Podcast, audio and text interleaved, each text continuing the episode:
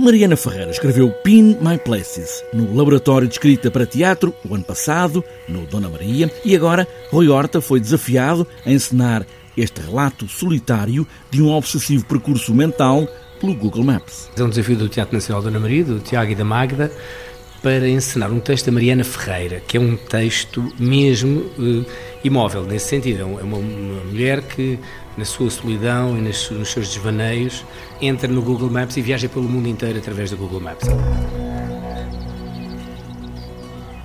A encenação do coreógrafo Rui Horta, que já nos espetáculos próprios usa muito a palavra, neste caso há um espaço para a interpretação de Ana Cris, a solitária, aparentemente sem sair da cadeira, ir aos locais do Google Maps e revisitar um certo passado.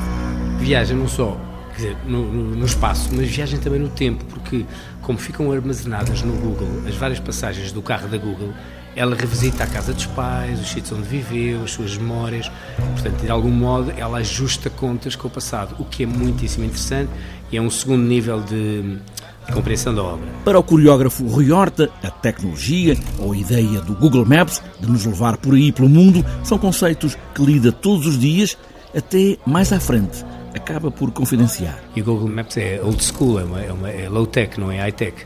Portanto, o que, o que é muito engraçado é, é, viajar numa ferramenta que é extremamente democrática, que todos uh, e, e, utilizamos, e usá-la de uma forma diferente. Isso sim, é, acho que é sensacional. Uh, digamos, até um ato de humildade para mim, porque eu já fiz peças em que tinha uh, aplicações interativas com o Google Maps, tinha flares e, e, e focos de luz a mexer no palco comandados remotamente, etc. Portanto, para mim isto é uma, é uma peça até low-tech. Teatro por Rui Horta, Pin My Places, no Google Maps.